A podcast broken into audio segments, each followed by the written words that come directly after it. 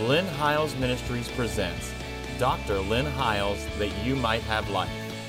And here's your host, Dr. Lynn Hiles.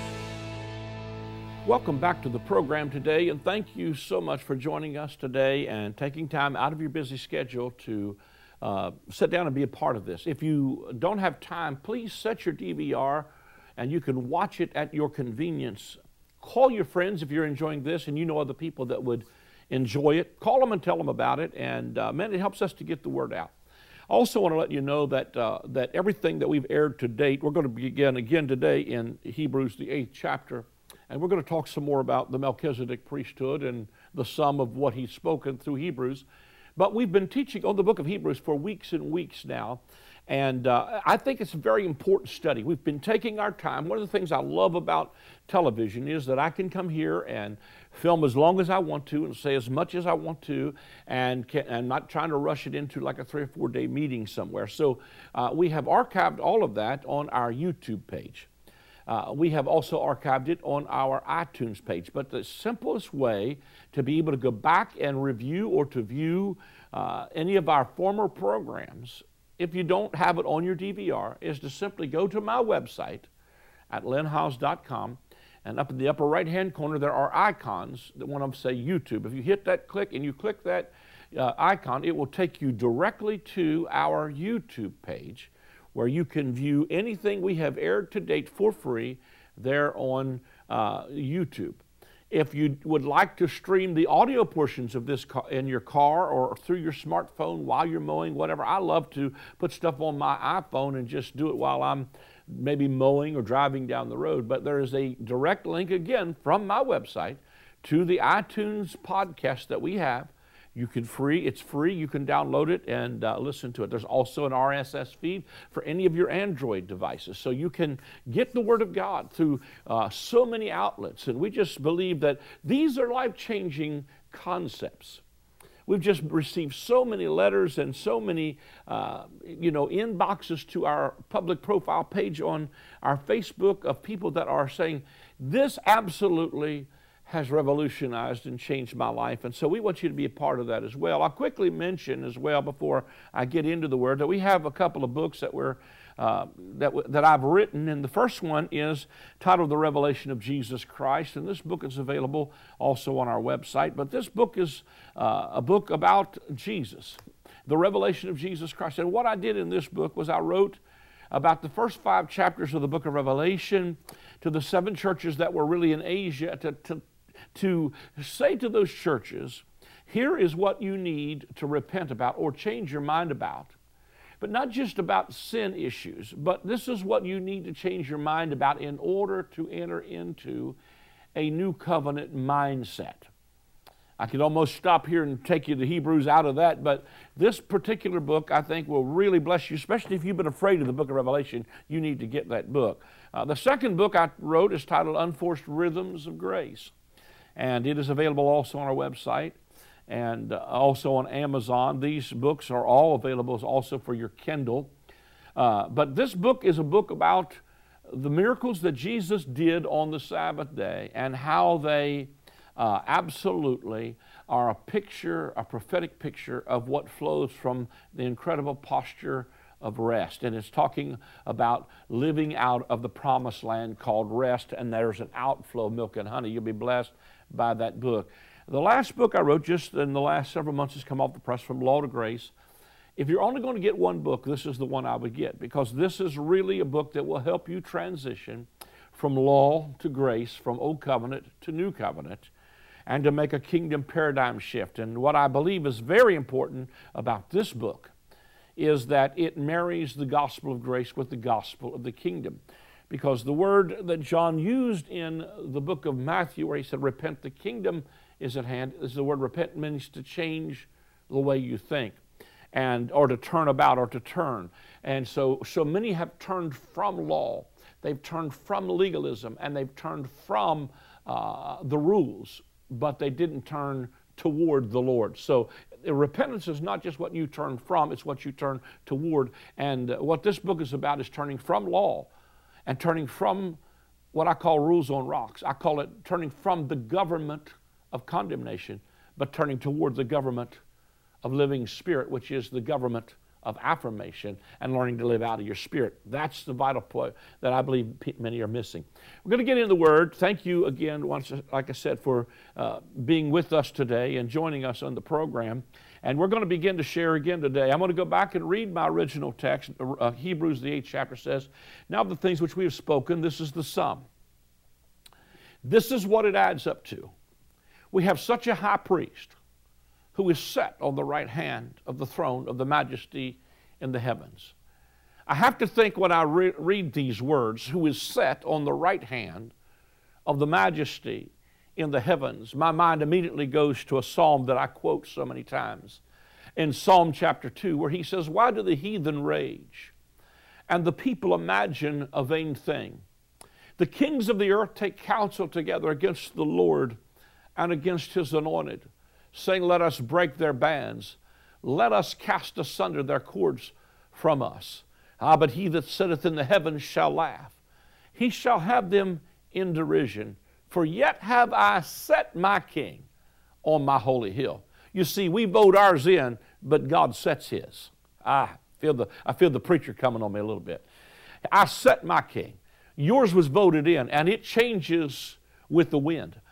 and one of the things I shared with you last time in the program was that Melchizedek's priesthood is a priesthood that is not based on uh, a, a, a, genealogy that comes from earth.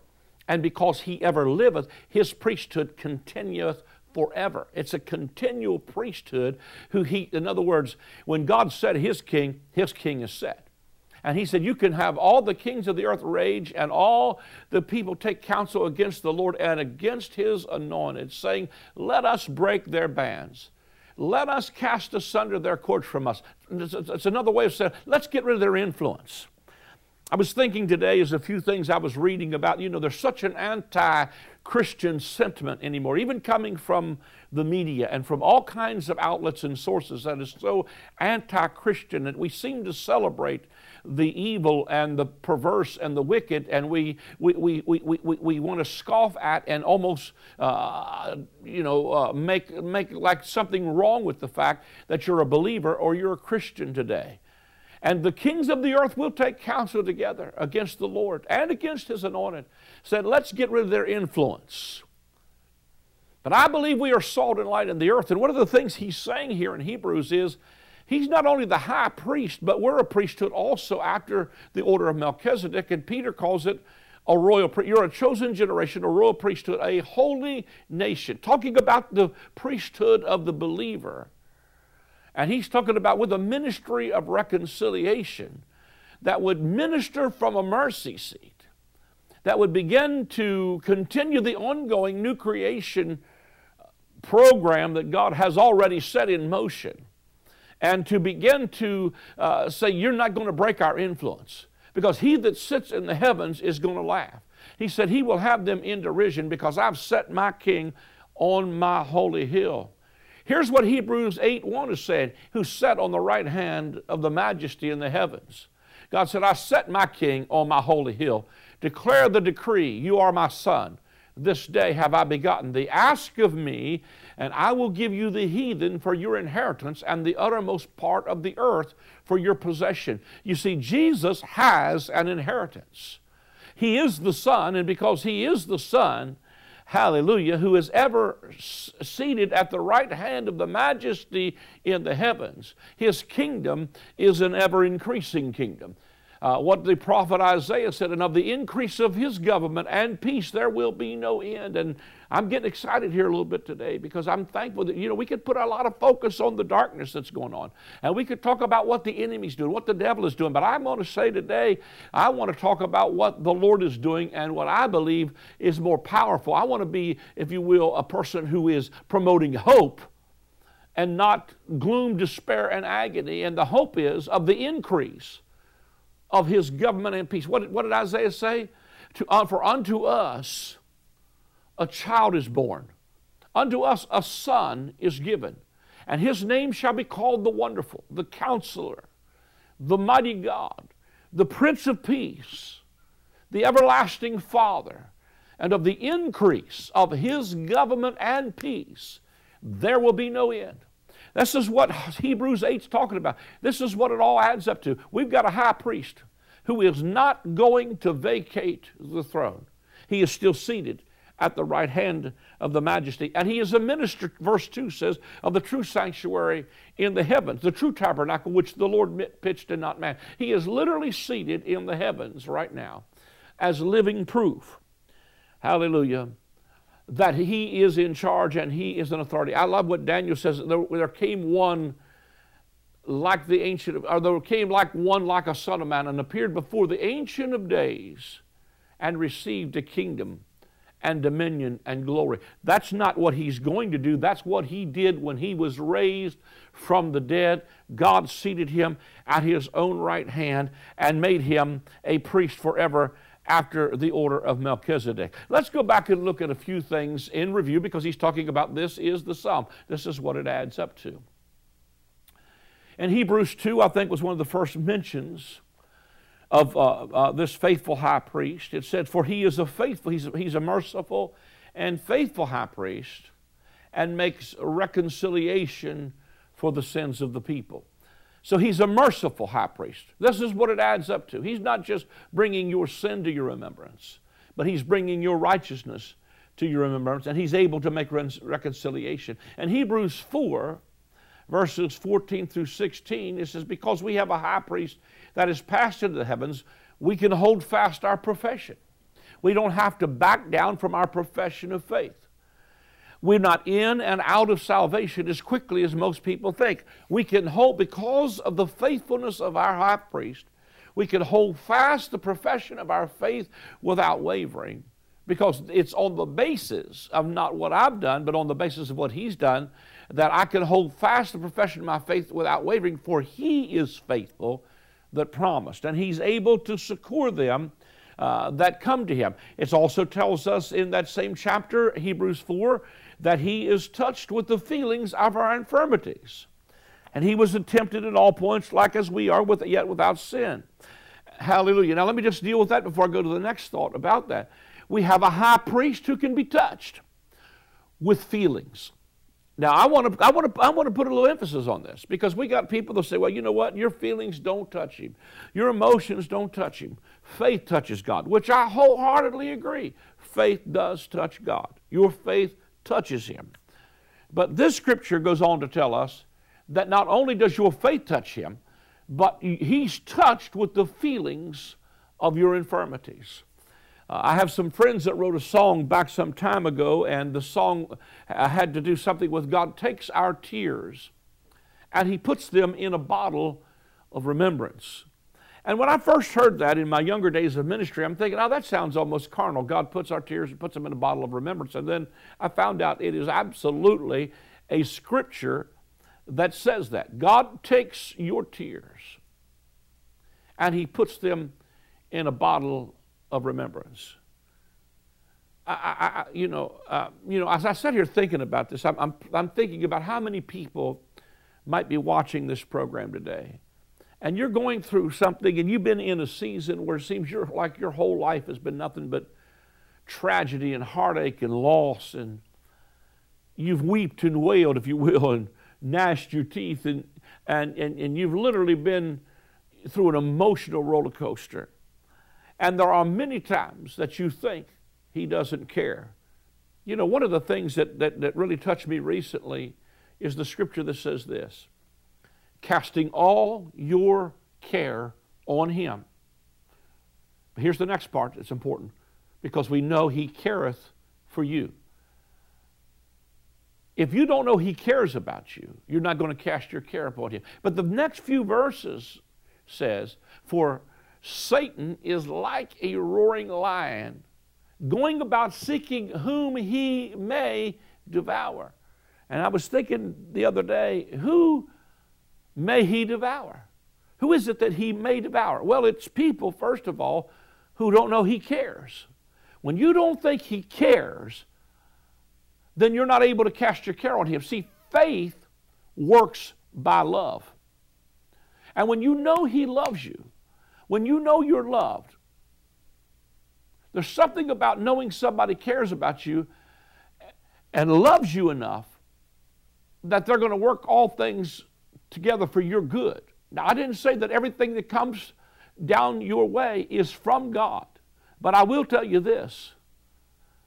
First of all, God is not the source of your pain, but He also will not waste your pain. But He'll step right in the middle of it. And He will work all things together for your good. And the outcome of it sometimes is it works out so good we almost think it was God's idea. But whom He may devour, first of all, I think is those who don't know He cares. Secondly, I think he's talking about in the context of that people who are under the law because he can use the weapon of uh, he can use the weapon of condemnation and guilt to get you to run from God rather than run to God. But I, I was thinking even as I'm talking about this, he's touched with the feelings of our infirmities. What we're talking about in this segment is Hebrews 8. Of the things which we have spoken, this is what it adds up to. But Hebrews 4 said he can be touched with your feelings. So you will be able to cast all your care on him when you know he cares for you. Your tears have not been wasted. Your weeping might endure for the night, but joy cometh in the morning. The book of Revelation, God wipes tears off of all faces. No more crying, no more pain, no more suffering. The Lord is near to them. He, he takes, he, he, listen, He bore also our griefs and carried our sorrows so that he's a faithful high priest who has been touched with human emotion. I think even at the, you know, he raised Lazarus from the dead, but he wept on the way. And I think he was weeping because they didn't believe, but I, think that he could feel the emotional pain that was in the heart of Mary and, and Martha and those that stood by as he was on his way, you know, to raise Lazarus from the dead. But he was touched with human emotions people that are going through heartbreak and they're going through marital problems. They've lost a loved one, they've lost someone to a tragedy. Uh, their hearts are heavy. And you need to know something. There is a faithful high priest who can draw near to you even in the times of your trouble, and that he can be touched with the feelings of your infirmities and your human weaknesses. Yet he did all that without sin, so he's able to secure us. Not only was he touched with our human emotions, but he was also tempted in every point. With every sin you've ever been tempted with, he was tempted with it. Uh, in other words, this is not just about a priest who can take your sins past and say, We're just going to keep on giving you forgiveness. And that is part of the perpetual sacrifice, is that this forgiveness is a sacrifice that's once and for all.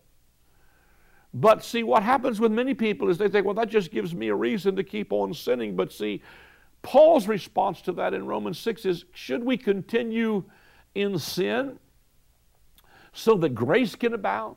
God forbid.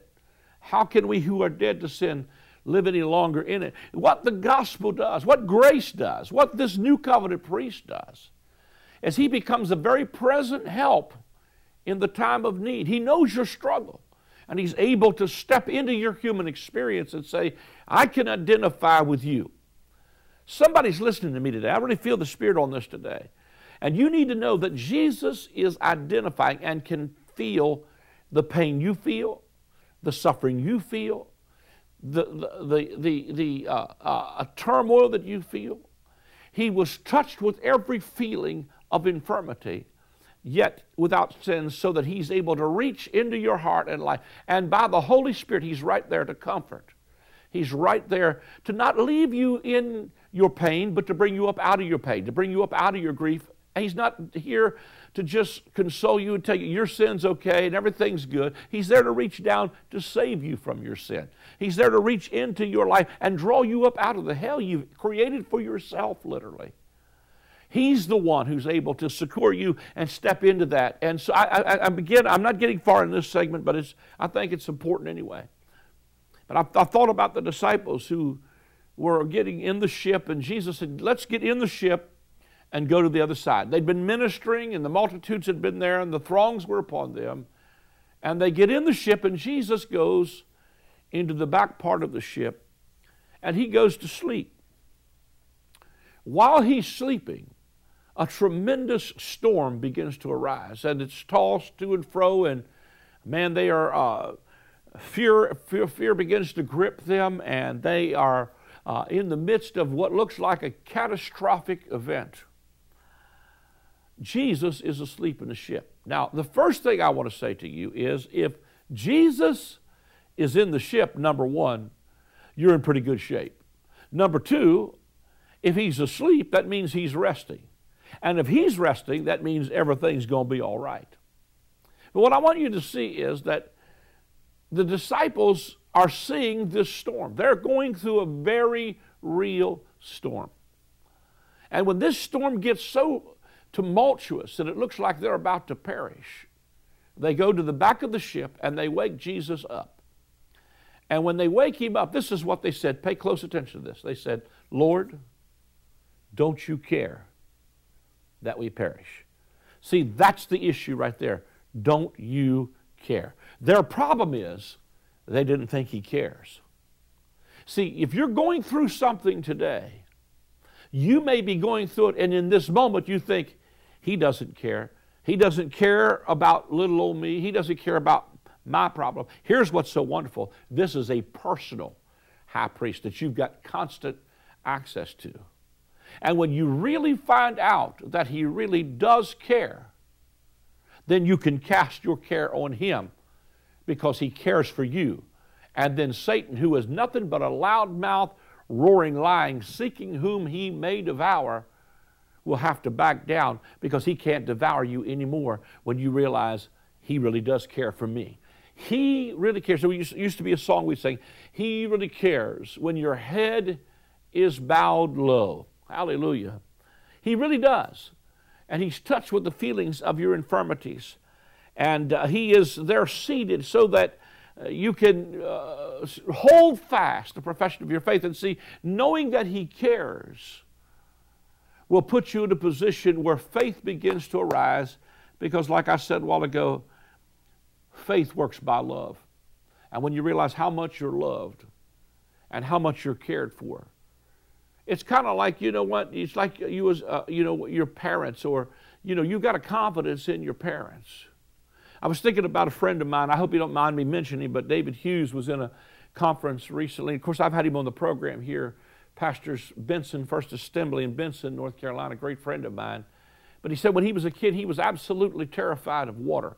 But he liked, he liked to go into the swimming pool. And he said, man, at the whole time, uh, when we would go someplace where they had a swimming pool, whether it was a beach or hotel or whatever, or people's house, he said, man, I'd get along the edge of that pool. And he said, I would hold on to the edge and I would work my way around that edge. And I absolutely refused to jump into the water.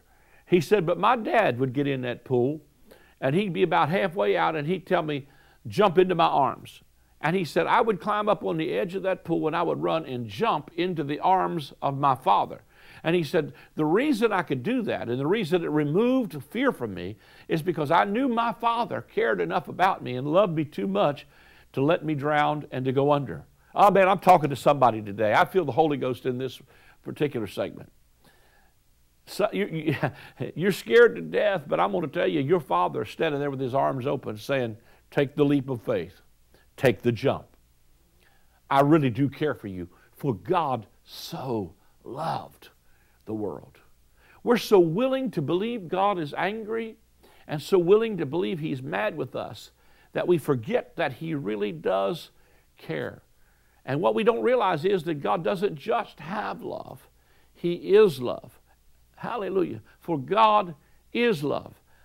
And you know, uh, the, the powerful point with that is that when you love, there's a supply that comes from that. I mean, you know, I can't help but think even about my kids, my grandbabies, and, and, and uh, man, there ain't nothing in the world that could keep me from reaching out to whatever their need was. I've, I've used a picture before of the scripture that says that for the weakness of God, is stronger than men, and the foolishness of God is wiser than men. And I know there's a lot of ways to look at that scripture, but the thing that really caught my attention said the weakness of God. I thought if God has a weakness, I want to know what that weakness is.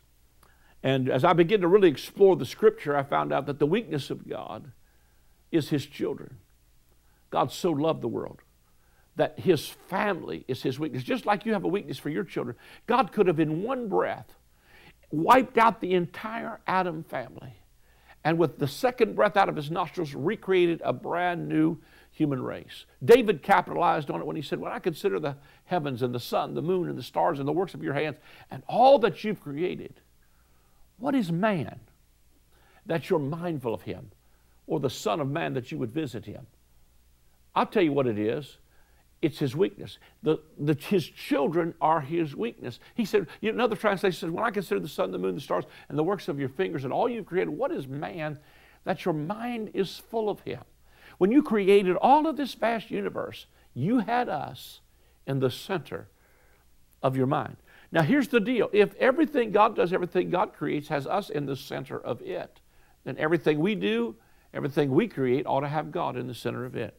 There's nothing in the world that would ever make me want to cast myself in the line, let me say it like this, of a speeding truck on some highway somewhere. But you let one of my kids or my grandkids be out on that white line playing and see a speeding truck of destruction headed for them, and I would cast myself in the line of that speeding truck if I thought I could save my son or my daughter or my grandbabies. And so the, the reality of it is, God so loved the world that He saw us headed for a destruction. He wrapped Himself in human flesh and came and cast Himself in the line of the destruction that belonged to us because He cared so much for us. He's a faithful high priest who can be touched with the feelings of our infirmities. What a faithful high priest he is. God cares about you today. That ought to make your faith go to another level. We're about to run out of time. Let me just say very quickly uh, in the last minute of this program that if you've enjoyed these programs and you're appreciating what we're teaching, even if you're watching this from YouTube, let me just encourage you to follow the link. It's very easy to give or to become a partner. You can go to this website and go to the link. There's a way to give via credit card or debit card. You can even set up a monthly uh, debit that goes automatically on your credit card every month. If you want to become a partner, that's an easy way to do it. You could call the number on the screen to be somebody to take your call if you'd like to give via credit card or write a check and send it to the address that will come up on the screen in just a few moments. There's a lot of ways to give. But if you call the number uh, on the screen and you don't get an answer and you would like a call back, please leave a message because we have a limited number of staff and the multiple amount of phone calls that come in are impossible to add uh, all at one time. So leave a message if you'd like a call back. And uh, we appreciate your help and thank you for helping us to take the gospel of His grace in the kingdom around the world. God bless you till next week. I'm very excited to announce the release of my newest book. It is titled From Law to Grace A Kingdom Paradigm Shift. In this book, we talk about how the gospel is not about a law you have to keep, it is about receiving a life that will keep you. It is not about living this life out of fear, it is about living a life of faith. It is not about rules, it's about a relationship with a loving Father. It is about moving from the old covenant government of condemnation to the new covenant government of affirmation. It is about living life as a citizen of the kingdom right now.